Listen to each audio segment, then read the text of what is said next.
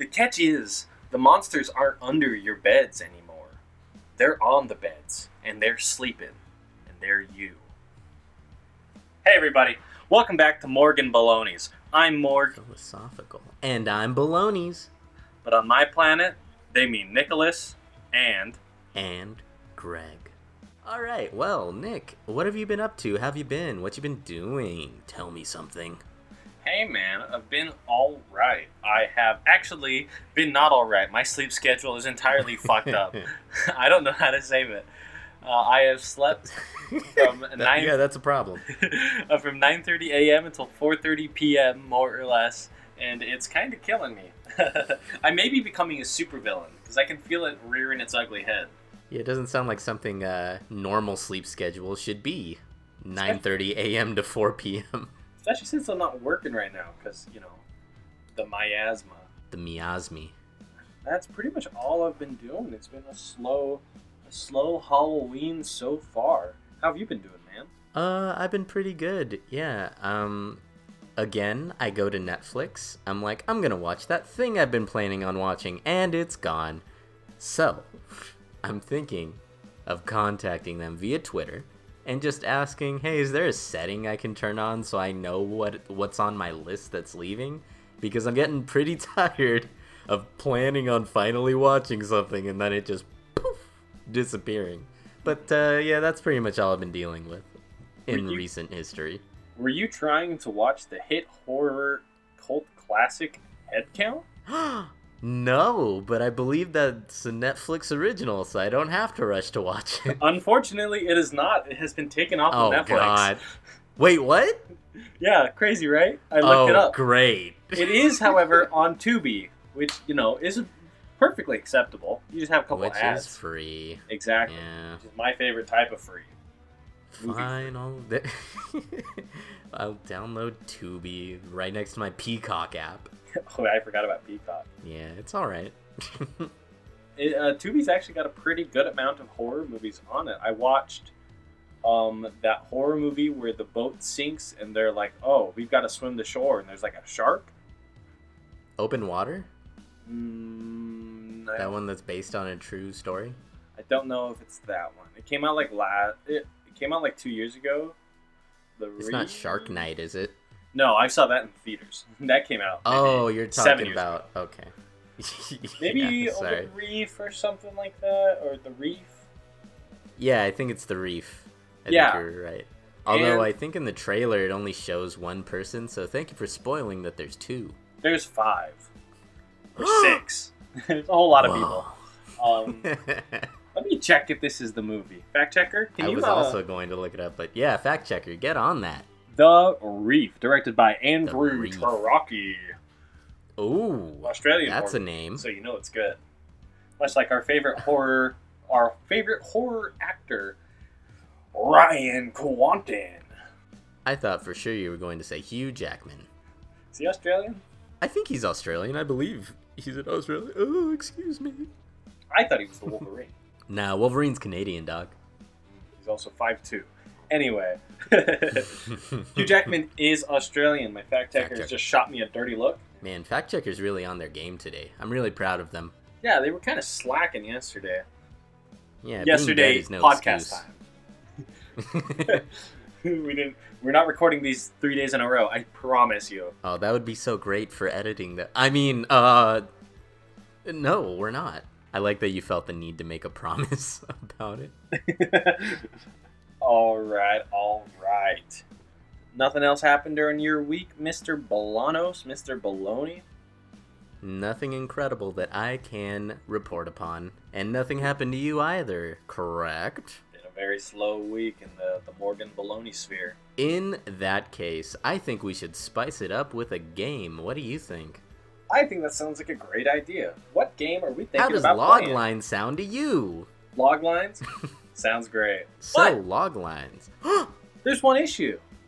What is log What? lines? Oh, I'm so glad you asked. It's not like I was about to explain it, and now I can. log lines, for anyone unfamiliar, a brief summary of the game. You take two log lines from two existing things movie, TV, book, uh, you know, pretty much anything that you can pull a one sentence summary out of. And then you take one idea of your own, something that you've either completed or thought about a lot, or maybe was a passing thought while you were sitting on the toilet.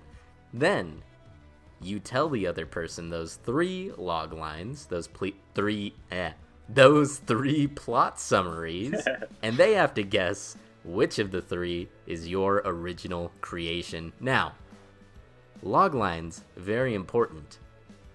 We don't tell each other what the answer is. We are being 100% genuine in this game. We're not cheating. And if we were, we wouldn't tell you, but we are telling you that we aren't. So that's how you know it's true. It's impossible not to trust that. Exactly. Nick, did you want to add anything else, or do you want to start us off with the log lines? I've got nothing to add except for we play two little bonus games when it comes to our log lines. One, if we can guess the movie of the, the two movies that we've decided to include, or you know, they can be books or whatever, any sort of media, and there is always an overlying theme. And that's another thing we try to guess. Now, I'm just going to be a forewarning. My theme is very loose. It's more thematic. Hmm, hmm. All right, I'm gonna can't wait. I'm gonna go. First one. A couple tries to enjoy their movie night when a spider invades their house and causes chaos. Second, an epidemic spreads through the world where the sound of children's voices becomes lethal. And third one, a man tries to get rid of his puppet, but every time he destroys it, it appears in his room the next day. Oh man. It's either one or two because number three is possum. Number three But is um possum. I really want to see that. I haven't seen it yet, but I I saw the same video about it that you did. It seems excellent. Shout out Which Ryan Hollinger. Is shout out to you. Um, Spider invades their house, and what was the second log line? An epidemic spreads through the world where the sound of children's voices becomes lethal. I'm going to guess yours is number one. That is correct. Oh, thank goodness. I don't know what the third one is. Is that Cooties or? The second one is a book. Oh, okay. So the book that's is why. The Flame Alphabet by Ben Marcus. That's a great title. It's an extremely great title, and even better, a great cover, so that means I'll read it. The first one uh, a couple tries to enjoy their movie night when a spider invades their house and causes chaos is um, a play I've been working on for a while now. Um, it started out for a horror themed one act festival, and I didn't finish it in time because I take a long time to finish my stuff to a satisfactory level, or just in general. um, and my favorite thing about it is the title of the mo- of the play is Iraq, comma no. Because What? So you may not understand that just yet. So No. it's a reference to they're waging war, i.e., Iraq, on this spider, and the spider's ruining their night. Comma no. But if you say Iraq no, really quick, Oh God.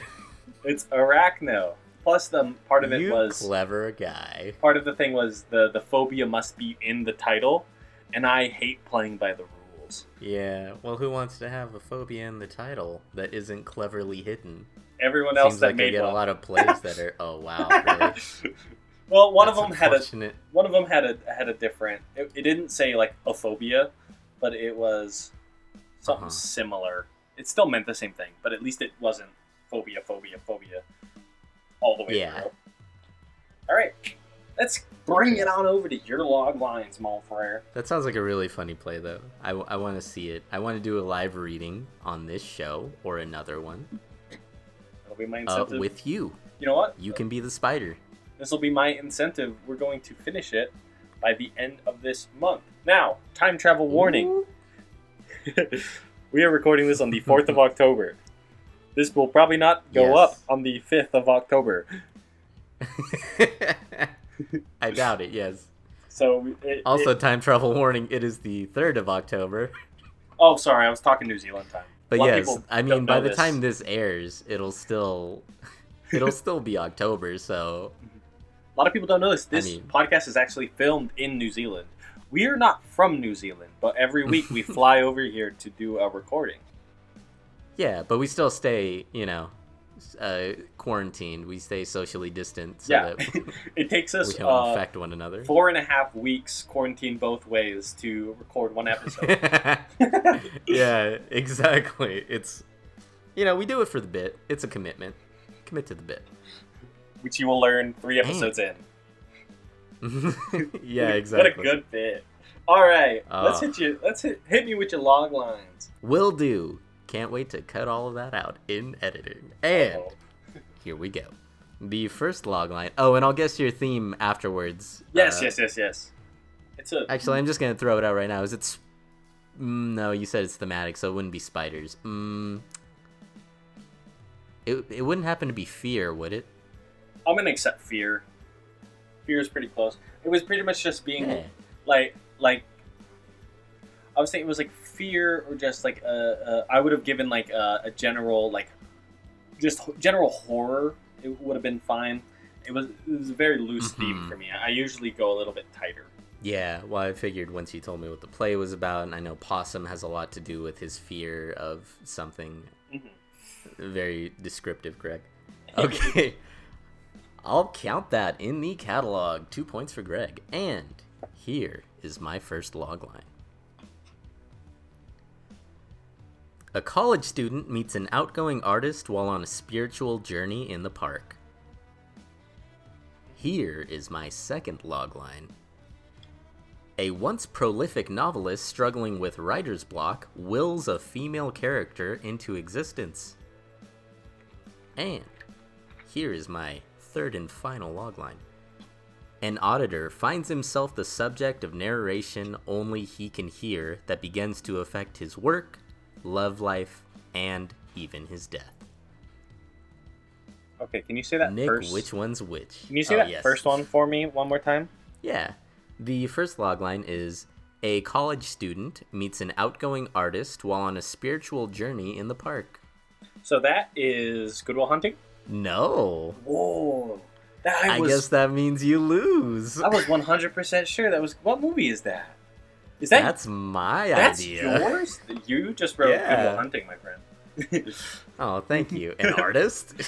yeah, uh, Robin Williams paints in that movie. he does. I wouldn't call him an artist, though. That would feel a bit like you're cheating. Mm, anyway, the last one is Stranger Than Fiction. Uh, yes, it is. can you read that second one for me then? Because I was like, unless that's like, um, I'm thinking of ending things, because that's also kind of No, I haven't seen that one, but I really do want to see that one. What's the second one? Um, the second one. Do you want me to tell you what it is, or Uh, read, it, one more time. again? Read it one more time. Yeah, I'll give you a shot. A once prolific novelist struggling with writer's block wills a female character into existence, A once prolific writer wills a female character featuring one of my favorite actresses as the female character. Weird Science. Nope.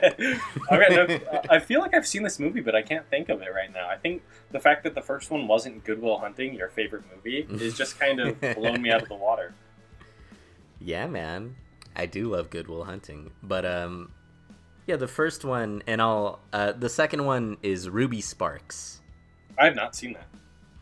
Oh, I love it. And it'll come back later because it, I'm going to recommend it. So I'll talk more about it then. But the first log line is for a short film that I did actually. It's already up online. Everyone go pause this episode, go watch it right now. yeah, it's just about a college student who goes into the park one day with a girl and he starts having a very nice time, relaxing, getting into the groove of things until ultimately he meets an artist lady who is also in the park doing her thing. And they kind of go off together and you know it's it's just like a feel good kind of sweet little thing. Uh, it, it was fun to shoot. It was great. You're great nick. Wow, I really fucked that one up. it's called paper girl. I should have called it the title. Yeah i know right that's fine. and nick what is Writing. my underlying theme Writing, Yes, you writing, it. writing. fucking nailed it All right. that's our first f-bomb of the podcast. Right, Nick gets one point for that one. That's great. It's true. It, usually I'm a lot more on it. Oh It's yeah, been an off week. you're a shark. You kill it, man. I guess sleeping 9:30 to 4 isn't helping. no, I'm. You know? That's probably the a, a big factor. but I never would have. I s- Yeah. still probably would have. Honestly, I probably still would have picked the first one, even if I was well rested. that's, that's that's Goodwill Hunting, baby. All right. I tried to dumb them down just enough so it sounds like I could have written either of them. I knew the third one, like if you'd seen it Yeah, or that's- heard of it at all, it'd be like, oh, that's Stranger Than Fiction. So I had to, you know, bait the waters, so to speak. It worked. Stranger Than Fiction, really good. Probably, I'd say his best movie, Will Ferrell. Oh yeah, Probably Maggie Gyllenhaal. better than any of his comedies. Yes, yes, yes. I'm not too big. Maggie Gyllenhaal, better than Donnie Darko and or Gone Girl Maggie Gyllenhaal's in Gone Girl. or Dark Knight. I don't like Dark Knight too much. I believe. Oh, She was like well, a fuck. And that's like our a- second f bomb of the podcast. she was like a teensy little baby in Donnie Darko, wasn't she? Yeah, she was pretty young. She's pretty young in that that. doesn't count. You don't count until you. I believe. Well, she's not like a child. she's. I believe she's the older sibling. But um, what's that other movie? Yeah, I bel I think she's the sister in Gone Girl. Let me look that up real. I mean, let me get our fact checker on the line real quick. Hey, yo, fact checker. Dude, it's the Gone Girl anniversary today. Of the book or the movie? The movie, I believe, which is you know, the book's better in a lot of ways. The movie's still it's still really well made. It's just a very different. I was super wrong. It, it- it's not Maggie It's not her. Nope. I only wish it was. I knew it. I knew it. I want to talk about Gone Yeah. Girl for a second though. So my Go favorite ahead, spit thing, it out. my favorite thing about Gone Girl. So the book Mhm. is, you know, there is the Gone. Well, spoiler alerts for Gone Girl book and movie. It, this Mhm. is a this is something I'd recommend maybe skipping forward a minute or two if you have not seen it because the, the twist is very worth it. So basically, in the book, the the husband that gets pretty much you know abandoned and gets everything tried to pinned on in this huge scheme. He's super smart and he's intelligent and he's cunning and everything. And in the movie, it's Ben Affleck being dopey. so it's almost impossible for me not to feel bad for him because he just doesn't get what's going on in the slightest. Which is Mm. kind of why uh, it, it was literally why Fincher casted Ben Affleck in the role, and Ben Affleck never realized that. It's one of my favorite little fun facts. But yeah, that Uh, is my opinion on Gone Girl. Speaking of opinion on movies, this is going to bring us into a little segment we like to call Mm Pop. Mm, ah, ba-do-ba-do. Exactly. It's Mm Pop with a P, so we cannot be sued. This is where we basically discuss the pop culture news of this week, which will probably be about four years ago on our release schedule. Uh, or three years in the future. Yeah, pretty much. All right, so we are going to start off with uh, some Marvel shit. There's always some Marvel shit to talk about. Let's get it out of the way. So, Gregory, we've just found out the casting for one of Marvel's upcoming super characters. She has been uh, uh, a starring figure in the comics for maybe the last, I want to say, four or five years or so. And she's getting uh, a new television show and is the star of the newest Avengers game. We're talking about Ms. Marvel Mm. casting like or casting is Iman Vellani. Now a lot of people listening are like, who's Iman Vellani? Well, apparently she's not done any real official movies before from my stuff, but she's been a very avid movie watcher. And so I've come up with a little bit of a game for Mr. Gregory to play. I've got four reviews from Iman Vellani's Letterboxd. I'm going to give the title of the movie. You're going to guess the star rating. Oh, half star okay. to five stars. Half stars are included. So be uh, what's it, prudent. And then I'm going to read the actual reviews, and they're all Will really do. short, and it's going to be an absolute pleasure. We're going to start off with her most controversial review. Captain Marvel. How many stars did she give Captain Marvel, Greg? He's not. He did not know. This is forewarning. Gregory did not know we were going to play this game. No, this is being sprung on me completely out of the blue. How many Um, stars? I will say, uh, I did look up a few things about Miss Marvel. Uh, I know that she loves Captain Marvel, so keeping that in mind, because you mentioned that it was it was shocking, right? Is her most contra- controversial review? Yes, it is her most controversial. Screen Rant wrote an article about this specific review, leaving out any of the Yeah. key details, which we'll get into later. Uh, basically, just trying to inspire people to shit on her. Thanks, Screen Rant. Good job, Screen Rat. Uh, I she's uh probably I would guess like a three stars, three stars minimum. Yeah, three stars is actually maximum. What I think she gave it.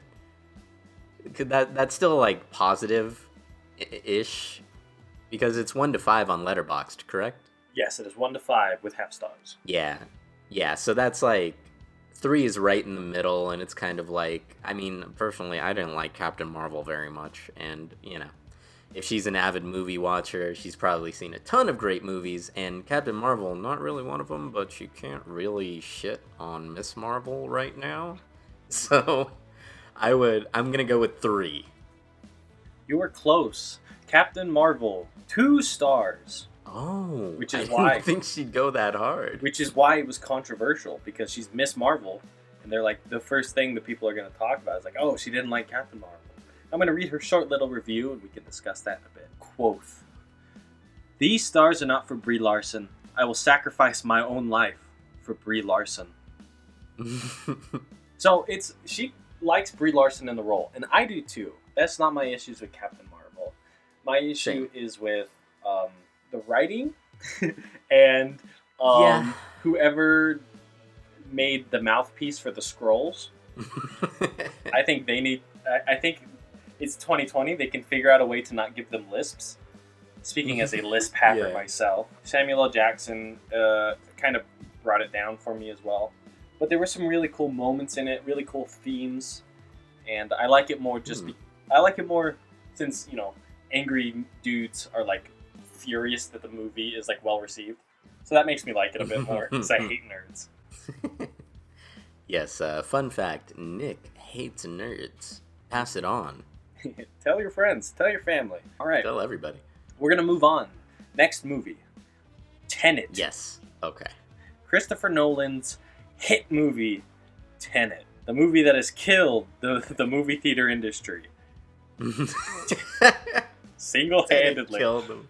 Yeah, by itself. In America, it pretty much has. All right, Tenet. How many stars does it have, Mister Gregory?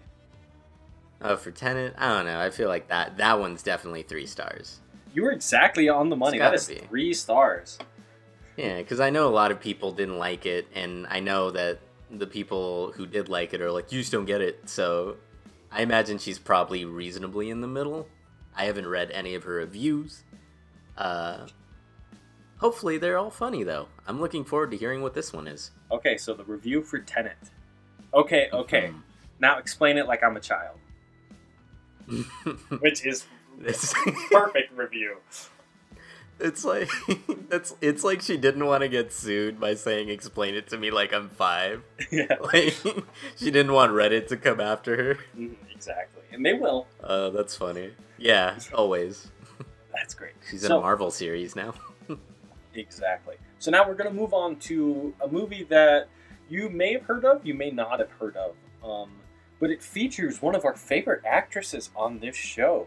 Uh, we're going to play a double game. Guess who the actress is? Guess what the star is? This movie is Netflix's The Kissing Booth 2. Oh God. Oh, I don't know her name. Is it the girl from The Conjuring 2? That is my guess. It is the girl from the girl, the the girl. Ow, I almost knew The. Conjuring 2. The and girl during from the Blumhouse collection, The Lie. The Lie. Oh, I'm Her so name excited. is Joey King. Joey King. I gotta remember that name because it's a cool name. That's It's like very good. something you'd hear in a novel or something. Yeah, hear in a novel. But um, okay, so got her. That's for sure. And then How many stars for this sequel to a stars? Netflix original movie? four, the highest rating that she will give. Four. This got a half star. Oh my god. Not surprised. So her review, and we'll I'll give a little bit of background afterwards. I've read better Wattpad stories. So, Greg, do you know what Wattpad is? Uh, I've heard of it a few times, but I've never actually looked it up. So, Nick, can you tell me what Wattpad is? Wattpad is basically this website that uh, is frequented by teeny boppers writing fan fiction. we are not sponsored by Wattpad. We are not sponsored by Wattpad. If they want to, hit us up. um, Yeah. uh, basically, I got oh, Wattpad. is that what um, uh, Fifty Shades was written on? You're exactly correct. Oh, thank God. I, I, bel I believe. I know that was fan fiction as well of Twilight. But Wattpad Yeah. is basically it's fan fiction. So there is. Oh, there was another movie that's like a One Direction Wattpad. Is it you on Netflix? I wish. Isn't that a TV show? After is the movie. yeah, it is a show. After, Oh. so all the characters share the first names of the the One Direction members. so, the Kissing Booth One is based off of a Wattpad book that the the writer wrote when she was 15, oh, which is for them. which is awesome to get like a fucking Yeah. movie based on something you wrote when you were 15. That's really cool. I don't know when the To get I a don't book the- deal in the first place, yeah. Exactly.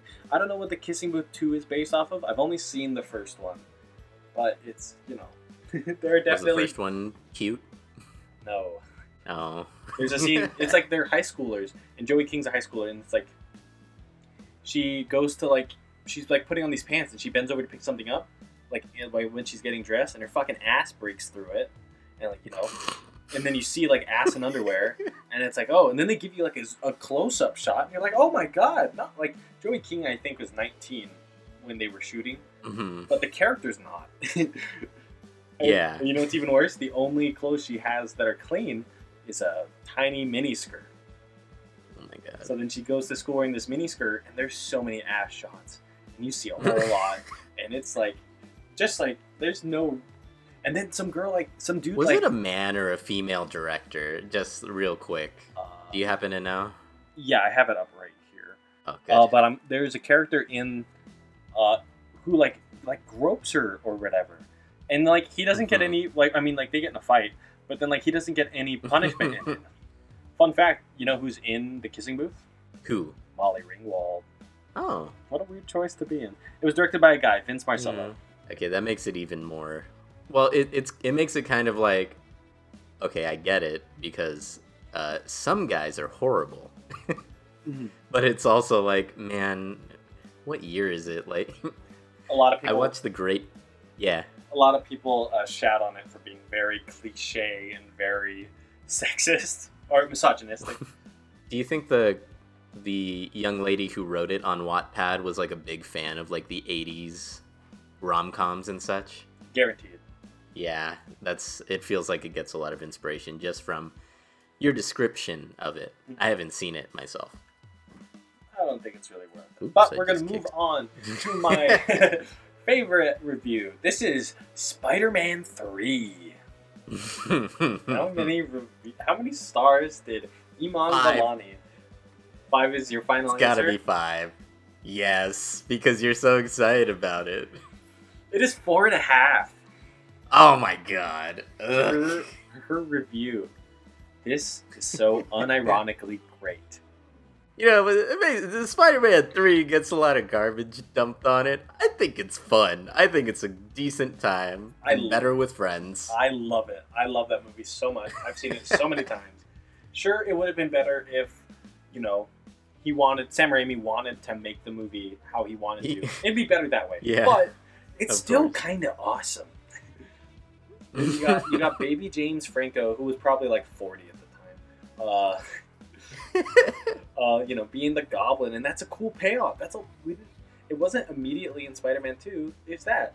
Um, I forget Yeah. who played the Sandman, but he stole the show. Absolutely phenomenal. And then can't talk I about. heard him described as the only man who wanted to be there, who was taking it seriously. it it shows. You know what does it show? Yeah. Topher Grace as Venom. yeah. He what a terrible miscast, but I actually kind of liked his how he actually turned Venom into he isn't like this big, you know, brain-headed kind of like sadistic guy that Eddie Brock typically was. He was Mhm. this like fucking incel that just got screwed over, and it kind of it turned his sadism into something. It seemed more sinister to me as a person. I've always been a big Venom fan, so I, I really didn't mind it too much. But you got to talk about. Well, yeah, but that that just sounds like characteristically like they made him more, um, more like Carnage than Venom. Speaking of Carnage, Woody Harrelson. That's all I'm gonna say. Thomas Haden Church was Sandman in Yeah. Spider-Man Three. I, Thank you, fact checker. Thank you, fact checker.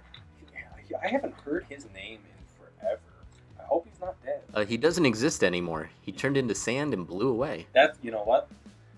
Speak that that moment where he first turns into sand still holds up. That still looks awesome. That's a great scene when he learns how to hold himself together. It's so good.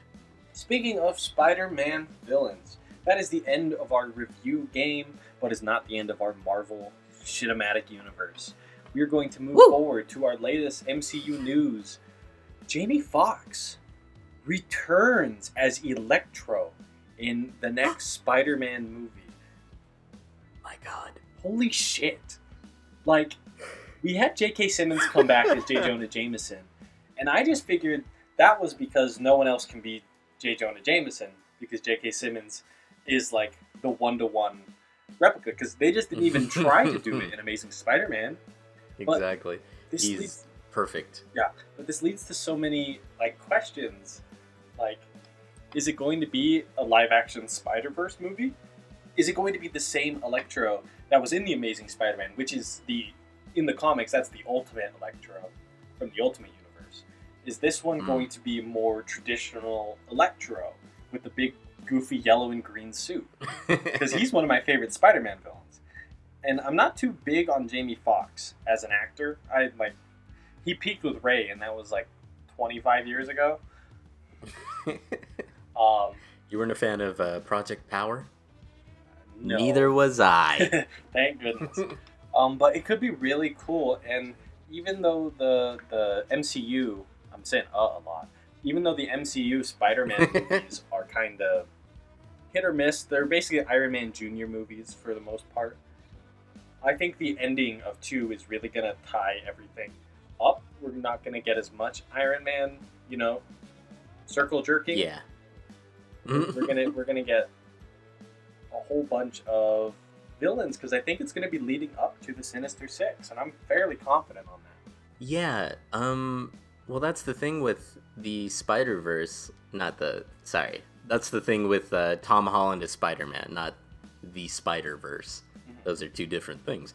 It seemed just because they were so interconnected with Iron Man and with Civil War and Endgame, Infinity War, Spider-Man hasn't really gotten a chance to be himself, even in the movies where you know they're his movies.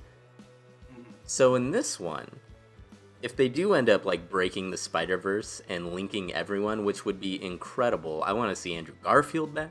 I want to see Tobey Maguire I want to see Tobey. I want to see so bad. everybody. If I see Tobey, yeah, I want to see Topher Grace as Venom. I will cry.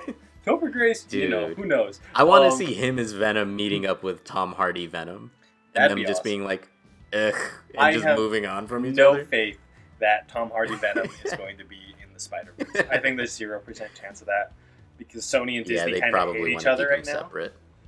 Yeah, Um, but they still fuck. So It's true. But I mean, I'm, I am not going to exaggerate. If I see a pan up a Spider Man suit and it's Tobey's cute little face, oh, I'm going to tear up. I'm a, I'm a little teared up just thinking about it. But that dude was my fucking I got chills. Yeah, man. And the movies are great. They're great. They stand up still. Amazing Spider Man movies do not. Yeah, not really, but uh, I still it. want to see Andrew Garfield back. That's true. I think Andrew Garfield is a really good actor. Uh, I wouldn't mind him going back. I think the I, I don't think he was the issue in those movies. All right. No. We're going to move Definitely not. on to a next category. It's called This Week in Reboots. We get so many reboots. We might as well yum. put them all in one little spot. We're going to start off with the oldest one of these, Freaky. Now, what movie is this a remake of, Gregory? Freaky is a take on the body swap genre, very clearly taking from Freaky Friday. a lot of people don't know. Uh, Freaky Friday. People recognize uh, who was it? It was uh, Avril Lavigne and Jamie, Jamie, Lee, Curtis, Curtis. right? And it was Lindsay Lohan, not Avril Lavigne. Oh, it was Lindsay Lohan. I because just I remember. fucking love that movie. I remember Avril Lavigne's on the soundtrack. That's what. That's what. I'm Oh yeah, she is. 100%. My favorite thing about that movie, or let me say least favorite thing, so I don't get arrested. Uh, of course. it was like girl. Was you know, it was high school movies, all these girls, and it was like when the fucking high rise thong was the fashion. I was like, I don't need to. this is a little. This is a little much for, for my modern day sensibilities. Yeah. What I didn't know adorable. is this was a remake of like an old like '60s movie or '70s movie, Mm-hmm. and I watched that, and I was like, it's kind of crazy how many of the gags, you know, have translated from one to the next. even though being such different, you know, uh, times and, and, s- and cultural impacts of things around them. And I'm really ex- I will say I have not seen the original you're talking about, but I absolutely uh, agree. There are some things in comedy that are, you know, they're evergreen, so they translate regardless of time period. And um, I can't wait to hear you finish your thought now that I'm done interrupting you. and I'm really excited to basically see what is going to, like, what of these same jokes are going to exist in this third movie, in Freaky. And I, because I Mhm. think it's, because you can already see in the trailer, there's Vince Vaughn doing the cheer routine, which, you know, gotta love Vince Vaughn. oh, he's, you know, he, Ah. He's not always in the best movies, but I can't help but just love him. There's something about him. Definitely, he's aging more like wine than milk, that's for sure. There's so many of these older actors that are having these renaissances. Him, Adam Sandler, Jim Carrey, uh, I'd say even uh, Kevin James a little bit. Hmm, Uh, interesting. in- Steve Buscemi, Steve Buscemi's brother, who was in Black Steve Klansman. Buscemi has a brother? Yeah, he's pretty good too. He's as I said, he's in Black Klansman, and you just see him, and you're like, "Is that Steve Buscemi?" And you're like, "But it's not quite." There, that's the best way to describe him. Yeah, I'll have to watch that one. I really wanted to see it. I just didn't get a chance to while it was in theaters. But uh, Really good. Ending is a real. It's a real right hook that's gonna hit you. it's a southpaw. Okay, Freaky Freaky is a horror take on on this body swap movie, which I think is very cool. It's almost like Chucky, but instead of a doll, it's just a lady. Yeah, and especially the actress that they chose, whose name I don't know. Um, they at least make her up to seem very doll-like, not Chucky doll-like, but you know, baby doll-like. She seems so innocent when you look at her. It's Catherine. which is part of the ah, which uh, which of course is part of the aesthetic. Vince Vaughn, they make him look a bit dumpy. Oh, he's so a bit older than he is. Yeah, He's grimy. and they make her doughy. just look exactly. Yeah, so he definitely seems like a threat, which of course is part of the comedy and horror. Ooh. Ooh, Yeah, I'm very excited. It's I really like the trailer. Yeah, I did too. It's directed by Christopher Landon, who did the the very much maligned Scout's Guide to the Zombie Apocalypse. Oh, Which I didn't see that one. I it's not great, and you can kind of tell of that stink. he was also the director of. He's the writer of all the Paranormal Activity movies after one. and he knows how to copy and paste. to, to be fair, like half of the Paranormal Activity is pretty cool, and he was the director of the best Yeah. Paranormal Activity movie, The Marked Ones. Oh, I didn't see that one. Of course, I didn't see the best one. Well, I mean, the first one's probably the best one, just because of the novelty. But um, yeah. but four and the marked ones, which is five, not six, um, is very, you know, it's connected in very cool ways, and it's a different setting entirely. It's uh, it's a bunch of I think it's in Mexico. It's a bunch of boys, a bunch of young men, right? Yeah, exactly. Teen kids. Also, the director of he's also the director of the Happy Death Day movies, which you can tell from the the trailer. He's Mhm. very Happy Death Day, which I'm fine with. Yeah. Those movies rule. I really like the first one. Still need to see the second one, but I definitely saw his flair, his his horror comedy style in this one, especially the lighting. I love the lighting in this Yeah, trailer. I so dynamic. I'm so glad that we have like a really good horror comedy director because McG with the babysitter Yeah. not done not mm. doing it for me. Sorry, McG. oh, but Killer Queen just came out. And that's what I'm talking about. It's, it's got moments, but it's not great. It's got King Bach in it. Or no, that was the first one. I forget. But King Bach is like space still need to see them both. Okay, we're gonna move on to the witches. Now, how do you feel about the witches trailer? okay, so you know I have the witches on my Netflix watch list, and I'm gonna jump on it because that thing is going to go bye bye way before this remake comes out. Mhm. But just looking at it and looking at like the little clip it shows when you put your icon over it or selector or whatever on Yeah, yeah, Netflix, yeah. The anxiety and you see like exactly. and you just see like them transform their makeup's all creepy and monstrous in this one i don't believe they showed us their witch forms their evil forms but i'm just so like I, so clearly you can already see because she has like scars on the side of her mouth she's just gonna turn into a big snake she's just gonna resident evil 1 this baby and i'm not like i mean i i haven't seen the old one or obviously the new one yet or the book. but or I haven't read the book either. No, but um, you know, just seeing the original and how how awesome the practical effects are, and then seeing the lame floating scene where she kind of looks like a snake already, it's like, uh, doesn't look like it's going to be great. Although I love Stanley Tucci, and I love Anne Hathaway, I'm, I was gonna bring up and I believe her name's Octavia Spencer. I love her as well. So exactly I mean, correct. great cast. It's an Like, amazing cast. Yeah, that's why I'm so conflicted. Like, I'll I'll probably see it, but I don't have high hopes for it right now. What do you feel about it, Nick? The trailer, I'm not. The trailer is very definitely trying to not be the original movie. And I think that's pretty much what you have to do because the original movie is basically perfect in its setup for what it is. Um, but they've decided to. So, like, not only is the cast fucking crazy, Anne Hathaway is the Grand High Witch, you got Octavia Spencer, Stanley Tucci, Kristen Chenoweth, Chris Rock. That's insane. Uh, but it's also it's directed by Robert Zemeckis, uh, who is, as of course you know, romancing the Stone, who framed Roger Rabbit, Back to the Future, Beowulf, uh, and he. Angelina Jolie. Yeah, exactly. I love Beowulf. I've Seen that so many times. Kind of odd looking. Great movie. Um, but he is someone who, at the very least, this is going to be such a visually interesting movie because Robert Zemeckis is like he does special effects like very few others. Uh, uh, another comparable would be he what Robert Zemeckis is to like special effects is like what Guillermo del Toro is to like physical like practical makeup and like prosthetics and stuff. Oh, Speaking of, well, you've just piqued my interest far more. Speaking of, Guillermo del Toro produced it and wrote the screenplay with Robert Zemeckis. Other producers include uh, Alfonso Cuarón, who you, you know, Gravity, Roma, uh, a fucking super prolific director in modern day, Yeah. and of and of course, uh, produced by The Witcher.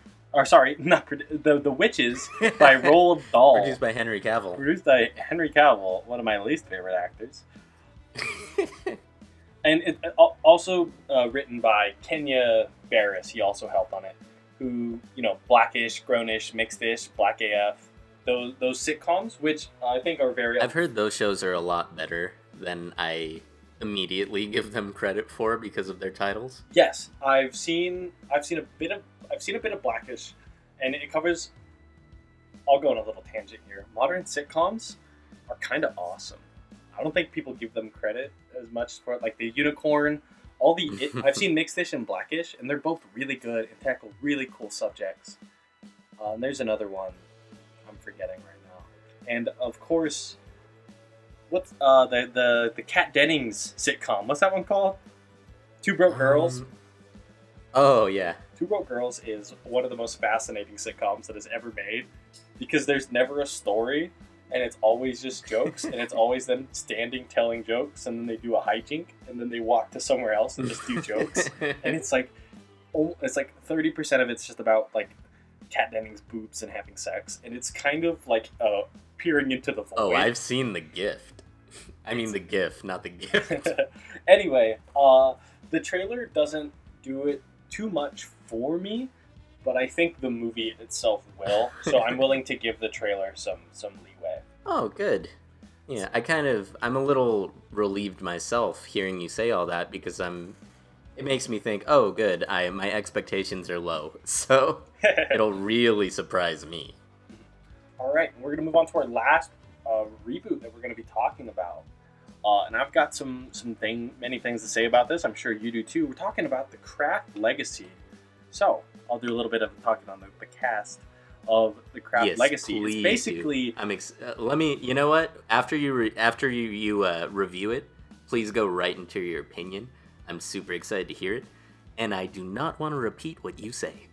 okay, perfect. So the cast of the Craft Legacy is basically the exact opposite of the Witches. Instead of going with a bunch of you know like prolific actors, they chose these genuinely young actresses to you know they're still they're closer to my age than high school, but still it's it, it's gonna help lend to an air of authenticity. Like uh, the lead, Cailee Spaeny, uh, was in Pacific Rim Uprising, Bad Times at the El Royale. Uh, there was also, what's her name? Gideon Adlon from Blockers, which is a very underrated comedy. John Cena can do no wrong in my eyes.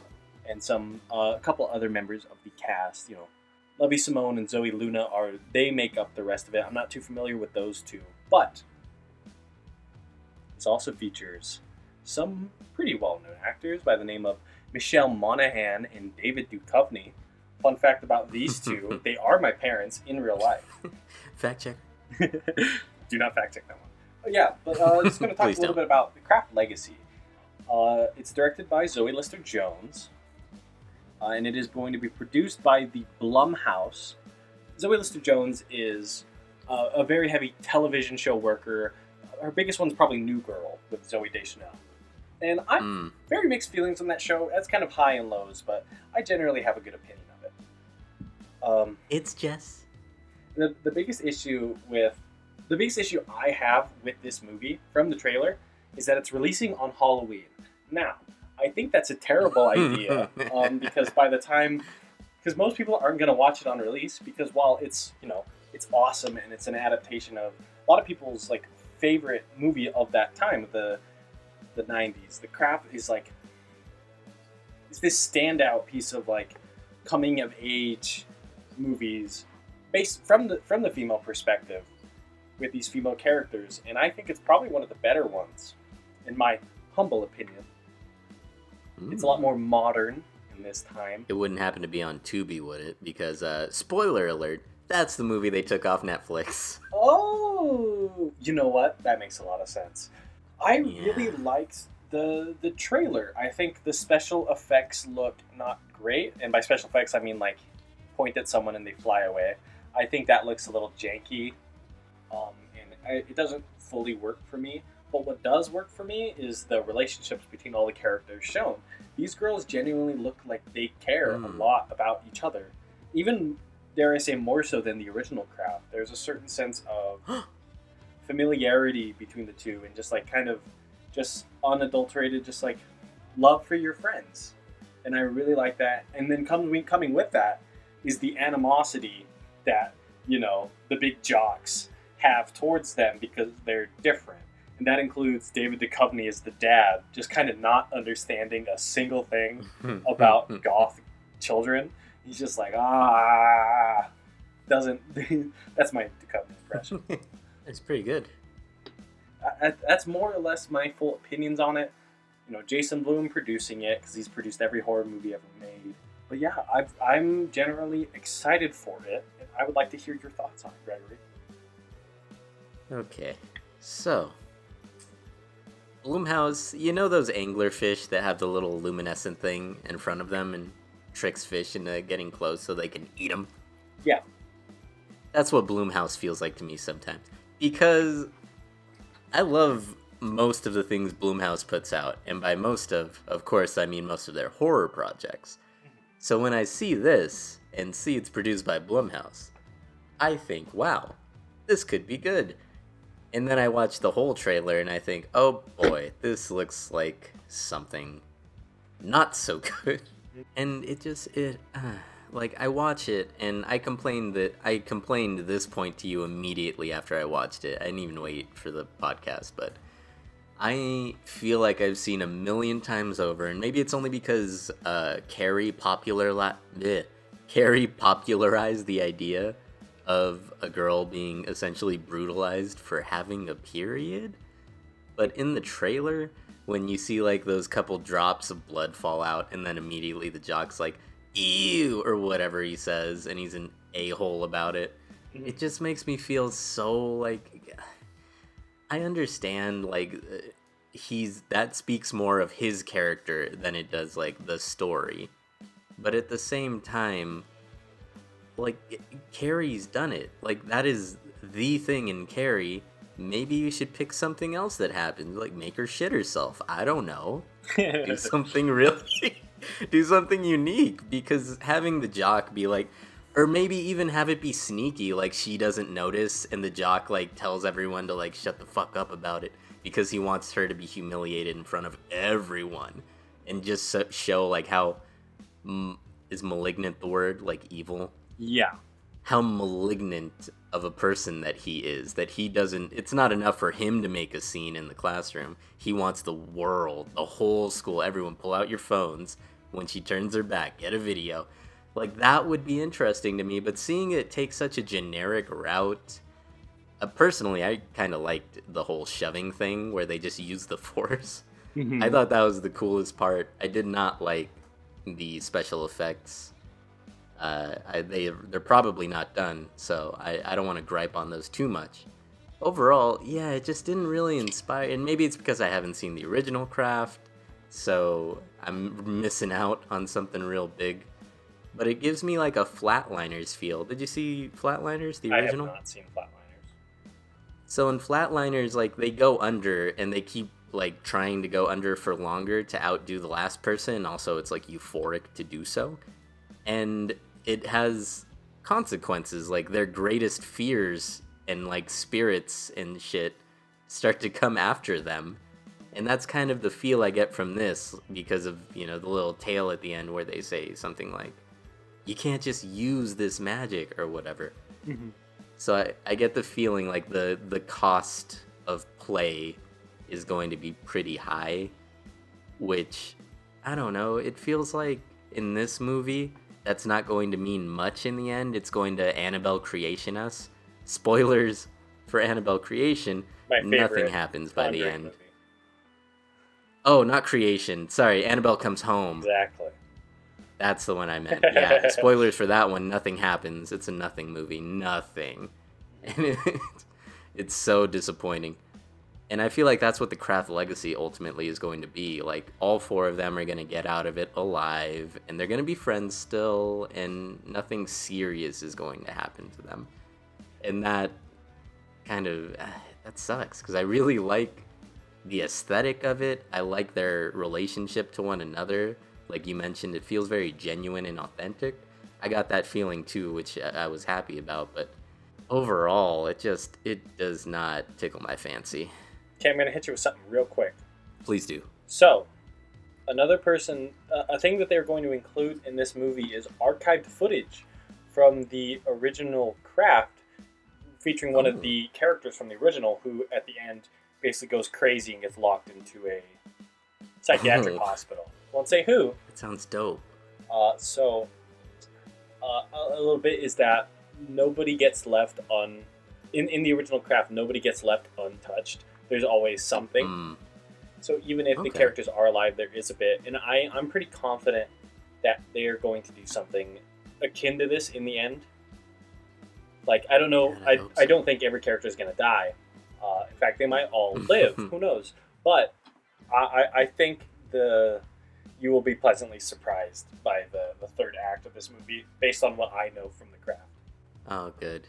Yeah, that gives me hope. Like I'm I'm hopeful for the two trailers that I very much did not like. So thank you, Nick. Yeah, no worries. All right, we're going to move on to the latest Disney news. This is The Lion King 2, the sequel to the, the, the kind of janky quote unquote live action Lion King. The incredible live action Lion which is King. 100% CGI. Uh, at least for the characters, they might have used some real landscapes and stuff, but whatever. Um, but it's going to be directed by Barry Jenkins. Now, this is a very weird thing for me because Mm. Barry Jenkins is an iconic, basically like a, an art house director. He makes these very emotional, thoughtful, slow-paced, basically poetry movies. I like to call them, and I don't Mm. see. It seems like Lion King Two is a very strange fit. Plus, um, I feel your concern. yeah. Plus, there's the fact that this is going to be a Godfather Part Two scenario, where we're going to see the continuation of the kingdom from how it how it's left in the first one, and we're also going to learn how Scar became evil. Now that can go to like one of two ways. It's either going to needlessly complicate Scar's character, who's already a really good character, like fucking Ryan Murphy did with Mildred Ratched, which you know, so it's or it'll do nothing basically but just make the character worse or it'll do it'll lean into the very clear hamlet influences from the original which is kind of what yeah.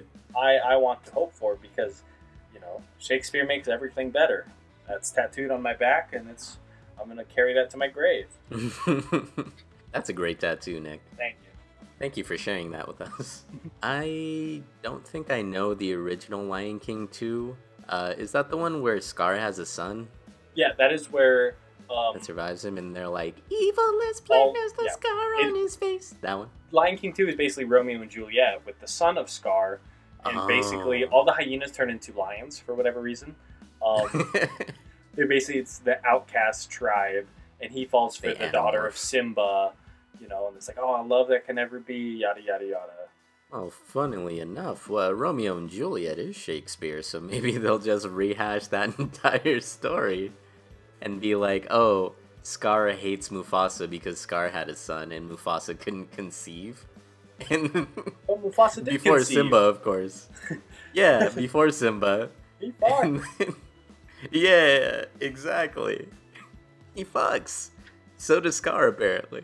I don't know. I I I think this is another of those situations. Hopefully it's not like um I can't remember his name, but he did Fantastic Four, Fan Four Stick. oh, uh, What's his name? Josh Trank. Josh Trank. Hopefully this isn't another Josh Trank situation where you do one movie that's like excellent and then they're like, We're gonna put our hopes and dreams on you for this. But also you haven't done much, so we're gonna control the hell out of you. Oh yes, Hopefully. yes, yes. It's not one of those situations because Barry Jenkins having done Moonlight Yes. as well as If Beale Street Could Talk, now taking on The Lion King 2, which, if it takes anything from the original, has similar elements, as in, you know, love and forbidden romance. Mhm. Well, I guess, no, yeah, Moonlight's forbidden romance. Uh, well, for a portion of it. So, yeah, I feel like he could really. He could really take this and just run with it as long as They let him. you know he works around the confines that people already don't like the lion king live action movie Mhm. and also yes as long as disney lets him run with the ball a bit instead of trying to you know have him pass it over Here's my prediction. for every important play yeah So it's going to be split between the present time and the past time. When we're in Mhm. the past, we're going to have a lion who is named something else. It's not going to be Scar yet. But in the climax, it's going to cut back, and that's when, you know, oh, there's a betrayal. It actually wasn't his fault. It's the fact that he got this terrible accident, and people ostracized him for his appearance. And then they started calling him Scar. It was actually a derogatory name, yada yada. I think that's how it'll be. If it turns out to be like a Romeo and Juliet thing, like like the original sequel was, I think that, as you said, would play a lot to Barry's strengths. So that wouldn't be the worst way to Hmm. go just as long as they don't take too much from the sequel because it's not great. uh, do you think they're going to do any songs because i only know the one song from the original sequel where they say evil is plain as the scar on his face deception disgrace yo but um Uh, I, I think they only did two songs in the remake. I think they did. I just can't wait to be king, and also um, Akuna Matata. Oh, did they do Circle of Life? Yeah, that's the opening. So yeah, I, I believe they did. Yeah, so they only did a handful of songs in the remake. Yeah, it's you know, I I haven't. It, it's it's interesting. I think. I, I have a feeling he might just because Barry Jenkins, you know, is uses like soundtracks masterfully and like uh, Oh yeah, and stuff. Was it is it diegetic? he's incredible. Diegetic, Diegetic sound. Is that the one where it's in the universe? Yeah, Yeah, where it's so like people he's- walking he's- around and stuff. Yeah, he's like a king of like di- like diegetic sounds and diegetic music. But Mhm. you can't actually do the diegetic music because these are a bunch of animals. yeah, but exactly. I but I think his his knowledge and his masterful use of it, uh, maybe even if it's not the the animals singing, there's enough musical talent within this cast that they could you know. I, I, I think he can figure something out that maybe even just the soundtrack takes the place of it and still kind of does amazing stuff. hmm Because they did that in the Yeah. original Lion King too, the, the Elton John song. That wasn't sung by anyone. that was just playing while they were frolicking. Yeah, that was God singing about their fornication. That was the bugs that they ate, singing from inside of them. We're gonna move on. I think we've said all That's we great. can on that. Our think so, final, our final topic, and this will be a, a rare treat. This is not a movie. This is in fact bread. How could we? Subway, Subway's bread has been deemed not bread by the Irish Supreme Court. Whoa. That's insane. Well, it's you know, obviously you take a bite, it's bread. Like it's it's not like those meat. It's not like those weird like jelly cubes and snow snowbringer or snowpiercer. But it's Yeah, like it's they not said- cockroaches. La cucarachas, grasshoppers. um, but it uh, said spoilers for Snowpiercer. yeah, it's that's barely a spoiler. It's not even that gross. yeah, Um, it's pretty early on. uh, but it's saying, uh, It's a lot- not even that gross. It isn't. People eat bugs constantly. it's only the West that doesn't. Even okay, then- I'm sorry. Please go on. I'm gonna. I'll go on to a bug rant, but I'm gonna. I'm gonna No. be the bigger man here, and I'm gonna swing back. But basically, uh, the Irish Supreme Court said there is way too much sugar inside the bread that legally makes it not bread, in a form of getting tax exemption. So it's basically this big tax scheme, which is insane. Uh, let me read the quote from this article. The country's Value Please Added do. Tax Act of 1972 says tax exempt bread can't have sugar, fat, and bread improver exceed 2% of the weight of flour. In Subway's recipe, sugar makes up 10% of the weight of the flour. Jesus. That's ins. I've said it multiple times. I'll say it again. That's insane. these legally, these are That's cakes. Insane. Cakes and pies, right? Yes, yes, yes, yes, yes. Cakes and pies. Which, oh, Oh is- man. can I get the flatbread cake, steak and bacon, please? Yeah, can I get the flat cake, please? Flat cake. That's so. A six-inch Subway bread roll contains three to five grams of sugar, except for gluten-free, which has seven. wow. That's a lot of. need Sh- to make up for the lack of gluten. that's. I mean, pretty much you have to do that with any gluten food. It's not tasty, um, Yeah. but it's so crazy. Yeah, that's crazy. I really also, uh, and this is just my ignorance of other countries, but I love the idea of the Irish Supreme Court. It's And just, there's just like an anime world where there's like all the different Supreme Courts they and all- they meet so that they can battle. exactly big tournament. Yeah, Like the Yu Yu tournament arc. Oh god, the dark tournament, hell yeah! Exactly. But of Supreme Court judges. and uh, uh, uh, especially uh, on whoever wins gets to say whether Subway bread is real or not. I like to imagine the Irish Supreme Court is just like one big bloke. He's just like he Just hangs out. guy. He just wanders pub to pub, and they're just like, "Hey, hey, Donny, You taking the piss? hey, Donny, It's more British. what do you think about Subway bread?" You know, oh, it's fucking cake. They're like, all right, there we go. Uh, Which I, I did about four different accents within those three lines. But a special shout out. I just assumed they were like super drunk, not because they're Irish, but because you said pub. Exactly. Uh, this article mentions Oh, uh, man. there's been a big debate about now whether these are sandwiches or like weird cake combinations. and this article says it's just like the people that argue hot dogs and burritos are sandwiches, which I just found out the state of New York says yes, they are sandwiches. Hot dogs are sandwiches. Burritos are not. Burritos are wraps. Yeah. It's a it's a whole thing, and hot dogs are tacos. Okay, we I, won't- I'll buy it. We won't we won't go into that because we can make a whole podcast on that. But I All just, right, I'll bite. yeah, yum, cake sandwich. Um, mm. but that's. I hope we learn more about how maybe the steak is isn't actually steak. It's a bunch of ground up cockroaches and grasshoppers, Oh my god.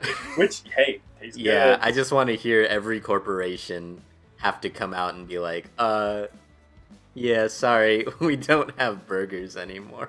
We just have roach patties. I actually don't want to hear that because I love hamburgers. Uh, thank you for making me think that, Nick. I don't like hamburgers, so I'm totally fine with it. Wow.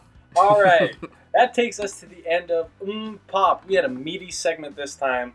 There, Mm. there was a lot to talk about this week, and there was even Oh, more that we didn't talk about. So be glad that we cut some stuff. We're going to Tune in next week. for more nonsense. But we're not done just yet. We got one more segment. This is a new little game that I like to call Horror into a Housewife.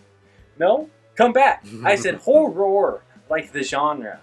Let me explain. This is a sort of improvisational uh, exercise where we've basically taken one of these iconic horror movie villains and we're going to place him into a movie that uh, a movie within a genre that doesn't really appeal to the horror fans, the horror ideologies. So, hmm for example, we take a, a slasher villain and we'll bring it into, let's say, like a kids' comedies, like Ace Ventura Jr. 3. We'll put a slasher villain in there. so I'm going to start, since I am the originator of this game. The villain I am starting with is a little lovely piece of work we like to call Sadako. Some of you may know her as Samara Ooh. from the Ringu series in Japan and the Ring and Rings in Delicious. uh, America. Rings, do not watch it. Not very good. American classic. There's no ending to it, which is my favorite thing is when movies don't have an ending. So, Sadako. We'll talk a little bit about Sadako. Sadako is a victim of, you know, terrible abuse. Ended up dying in this well. I'm kind of combining the the Samara and Sadako. Oh yeah, of course. One, just because a lot of people Take the pieces you like. Exactly. Uh, basically, she has psionically created this tape as a sort of revenge onto the world that if you watch it, in seven days, you die. I'm going to place Sadako into one of my favorite romantic comedies, You've Got Mail, starring Tom Hanks and Meg Ryan. Now, we're going to be replacing Meg Ryan, who plays Kathleen Kelly, of course, as the owner or employee of the shop around the corner. I forget if she owns it at this point. Um, so we're going to replace it into our favorite uh, video recording demon lady. You've Got Mail is a, a reboot, remake of The Shop Around the Corner, of The Perfumery, of She Loves Me.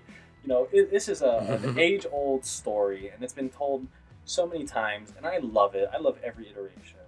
But it's basically just media about gaslighting. And so basically, the, the guy figures out who the girl is really quickly on, but he doesn't tell her until the very, very end. And then, like, oh, you know, I love you, yada, yada, yada. And I think in 2020, that ain't gonna fly. So, Unless. unless. Uh, but we're basically, speaking of gaslighting, we're actually, it's going to be great. So instead of a bookstore, it is going to be, as you have probably guessed, uh, a used DVD store or DVD, VHS, Betamax, cassettes, a, a vintage because vintage is in right now Hell yeah. and and Tom Hanks basically buys uh, this old classic television set so he can play these Betamaxes, play these VHSs in it. Now, unfortunately, Sadako catches on to the fact that he's gaslighting. And she's very familiar with gaslighting. You see, he's got an this is an old CRT television. And she's basically going to transform herself into gas and transport through these cathode rays and come out of the TV. Because I'm pretty sure that's how that works. I don't think she's ever come out of a flat screen. I don't remember a single moment she comes out of a flat screen. She does come out of, I think, Therefore, it could have never happened. Exactly. I do think she might have come out of the, oh, what are they? The the back of the seats in the airplane TVs. Oh yeah, I think she yeah, does that in the rings. tiny screens. So maybe, maybe she can, but we're just gonna ignore that. And so the end of the movie, instead of them getting together and being all in love, it's going to be, you know, she sends him like, oh, the email is like, he picks up the, the cursed tape. I'm a little rambling at this point. He picks up this cursed tape and he's like a gift from her that's like, oh, you know, we're in love, and he goes back and he watches it, and it's like, well, close up, mirror, fly, eyeball. He's like, what is this? And then he she ghosts him, wink wink, for seven days, and then and then uh, who knows? She comes out of the TV and he's ecstatic. He's like, oh, I'm so grateful to see you. And you'll never guess what happens. That's a nice ending. No, she kills him. Oh, okay. Don't gaslight. I thought they just fell in love. It was dramatic, dramatic uh, tension. Ah. So that's basically my little breakdown. I kind of, I, I got, I got a little rambly, and I was very excited. I love both these movies. Uh, My favorite part was when you talked about the cathode rays. I, you know what? I'll never stop talking about CRTs. I'm sure everyone listening will know. Yeah, I'm sure everyone listening will know what a CRTV is and how they operate. All right, I'm gonna toss it over to you. Let's see you turn this horror into a housewife. Sounds good. So, wh- who is the one villain? And this is a rhetorical question. Please do not answer. I'm gonna Please answer. don't steal. I'm gonna answer. who is the one horror villain who is way too focused on their job and needs a little love in their life? Jaws. The, the answer is the Yautja, I believe is how you pronounce it. The Yautja. Or maybe it's Yutja. Explain. Or for the layman, the Predator. oh. Now, you might be wondering, what is the Predator's job? Well, you see, Predator culture is very work oriented. You go out, you hunt, you bring back trophies, and with those trophies comes honor. You could say. probably a bigger castle. you could say Yes. they predate. Predato. And I thought, let's take this this busybody and let's put him in a simpler time. Let's make him a high school student Ooh. and let's throw him in to JD's role in Heathers. Oh. Very good. JD, for those who don't know, is Christian Slater's character in Heathers, who uh, opens his first appearance by pulling out a magnum and firing two blank rounds. Actually, I think he fires all six, but they're blanks, and I think he makes the bullies who are trying to pick on him piss their pants. So, I don't think that's how blanks I would love. work, but it's very cool. I won't interrupt It's anymore. very cool. no, it's okay. Uh, I would want to redo that scene, but instead of them coming to pick on him and him shooting blanks and them pissing their pants, he just straight up murders them with his little plasma cannon. Little red dots go over their chest, and they're like, huh, "What are you doing, nerd? Playing with your Lite-Brite?" Pew pew, and they're dead. Quick, what are the which bullies' names? immediately, I don't remember. That's Kurt and Ram. Ah, oh no, he can't kill them then because they come back later. Okay, so they're part of my plot for later. So he shoots them with his plasma beams, and they just kind of wrap around them like the goo in Mortal Kombat 3 Oh yeah, they have bolas. don't Cyrax shoots out. They have what? Does- does- Doesn't the Predator have bolas? Or, or Oh yeah, he does. All right, okay. He can just shoot bolas at them, tie them up, and be silly. That's fine. And then immediately before he goes in for the before he goes in for the kill, Veronica Sawyer, aka Winona Ryder, catches his eye, and this is the first time that Mr. JD Predator Probably should have gave him a His clever last, last name. A. Mr. JD Predator. Immediately forgets about hunting. He doesn't think of his kill, the prey that he's caught. All he can think is, wow, I bet she's good at catching prey. So then they end up together. They end up doing a bunch of combat together. At first, unintentionally. Veronica thinks, oh, we're just having like a sparring match. But no, they're straight killing people, as they do in the original. True. Until the point where, what are their names? Corey and Ram? Kurt and Ram. Kurt and Ram. Until the point where he's like, let's go fight Kurt and Ram. and then they go into the woods. She tricks them into stripping, and they have a honor duel with one another, all brandishing knives. Heather, sorry, not Heather, Veronica of Heathers and JD Predator versus Kurt and Ram, which maybe is the end of the movie because I can't remember the rest of the plot of. Actually, I do remember the ending, and he blows up the school, so that's perfect for Predator because he can just blow himself up when he realizes that she doesn't love him anymore. The end. I love that. Heather's is one of my favorite movies ever, and I never would have thought about putting the Predator. and the fact that his name is J.D. Predator. JD Predator. Plus, there's like the his whole me. his dad is just a like a human father. he just kind of Yeah. has not picked up the fact that he's a, a giant alien wrecking machine. Oh, and he's still like six foot nine. yeah, that's I. Oh, that's so better. good. I think these are both excellent horrors we've turned into housewives. Housewives. All right, that's great. That's gonna bring us to a little segment we like to call the end notes. We're going to wrap our show up, a couple of shout outs, just things that we think other people should get into. I'm going to start it off. Please do. I'm going to recommend the comic book series Invincible, by, created by Robert Ooh. Kirkman and Cory Walker. Cory Walker, the artist, was later taken over by Ryan Walker, which I feel like I've written the last name. Yeah, it's not Ryan Walker, it's Ryan Ottley. I don't know, I, I just, on my notes, I wrote Walker. It's pretty different. It was Walker. Ryan Ottley, who I think is, you know, the defining artist of it. Although Cory Walker's art is still really good. It's very similar to Ultimate Spider-Man. As an Ultimate Spider-Man was this new and fresh take on Peter Parker uh, and his villains and his relationship with Aunt May and Mary Jane and Gwen Stacy. But but this is like a version of that with Superman. So he's basically the son of the big Superman surrogate in this universe, and he's learning to get he's learning to get his powers and dealing with high school shenanigans. But uh, a, a, a big thing I love about this series, and it finished a couple years ago, a very long run, and they're all it's all great. I recommend every single issue. Is that Hmm. time passes, time progresses very normally. So he's only in high school for a couple of years, and then you know he's on his own, and he's you know he's moved out. You know, there's parts later on where you'd say he gets married, he even has a kid at some point. There's all these sort of relationships change as time passes. Some characters dies, characters come back. Villains are tangible and like menacing in a way that you don't expect them to be because superhero society has kind of viewed, you know, it's kind of glorified it. Uh, uh, an example I'll give is Invincible, which is the hero's name.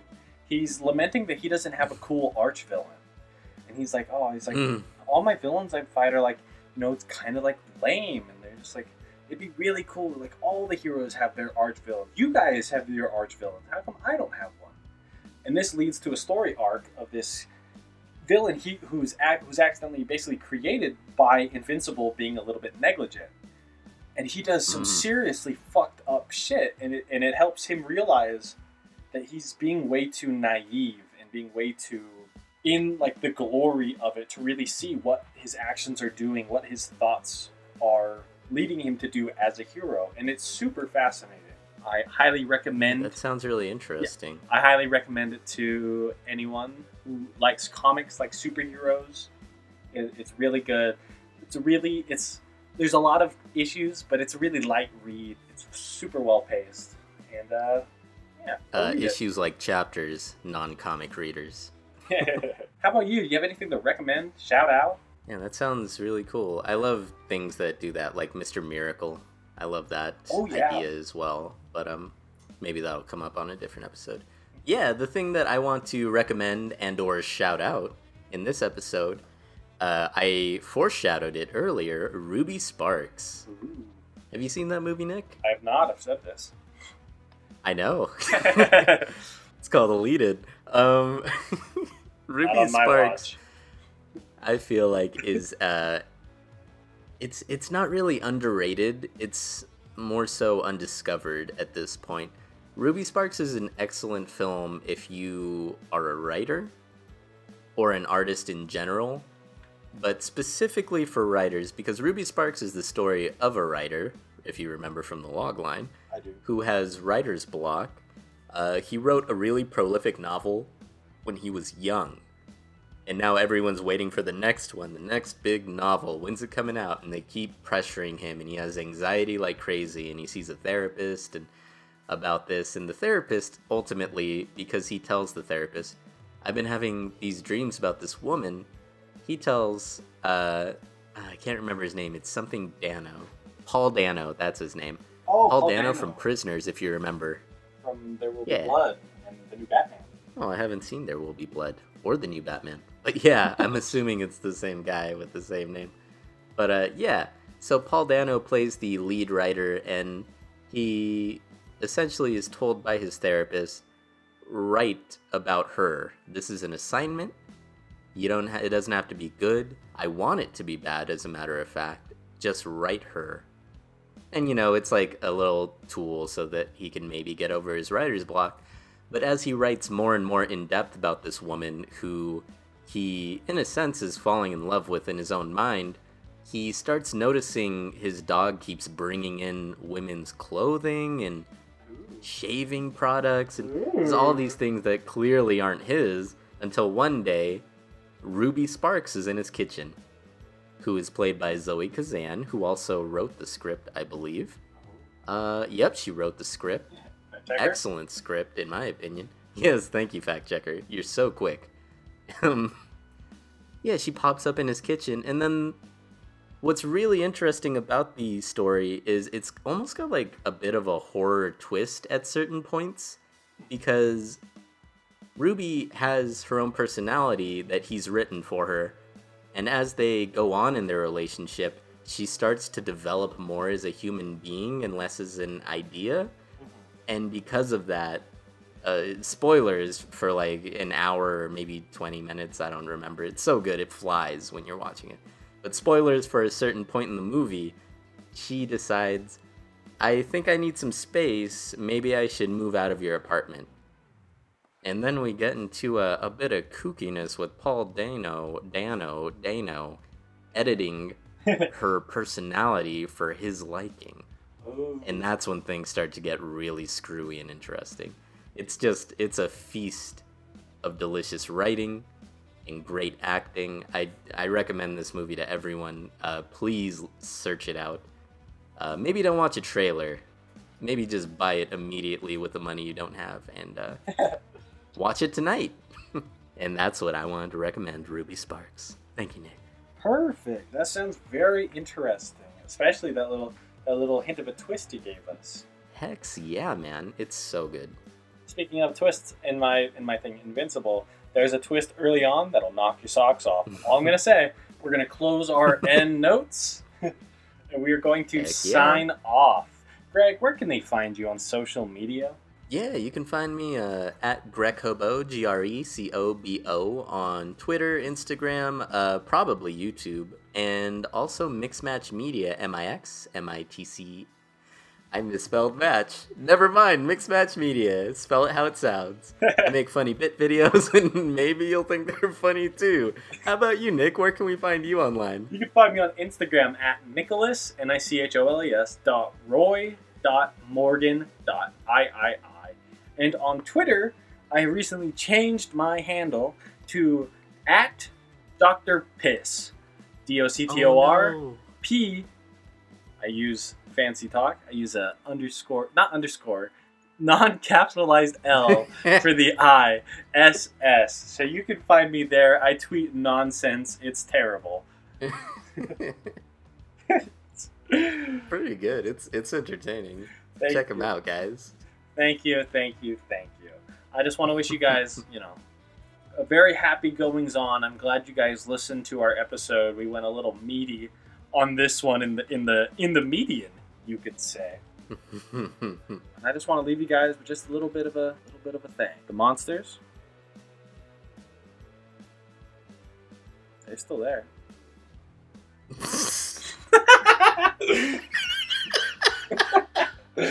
Such a long pause. Oh man. Oh my god. See you later. All right. Have a good night, everybody, or day. Bye.